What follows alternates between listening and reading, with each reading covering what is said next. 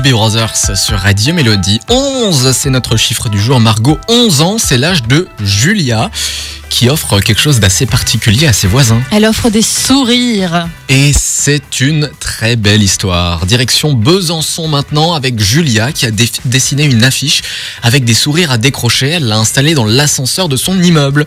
Donc euh, voilà, bah, les voisins ont vite décroché tous les sourires en la remerciant. Julia est surnommée maintenant le petit lutin distributeur de sourires. Hum, petit lapin, toi, t'es Ouais, à Pâques, toi. Voilà, moi je suis à Pâques, là, je suis à fond dans Pourquoi Pâques. pas pour Pâques Pourquoi pas Euh, c'est en voyant une vidéo sur internet où euh, une femme accrochait des petites annonces avec son numéro de téléphone pour trouver du travail que Julia a eu l'idée de dessiner ce distributeur de sourires qu'elle a donc installé dans son immeuble.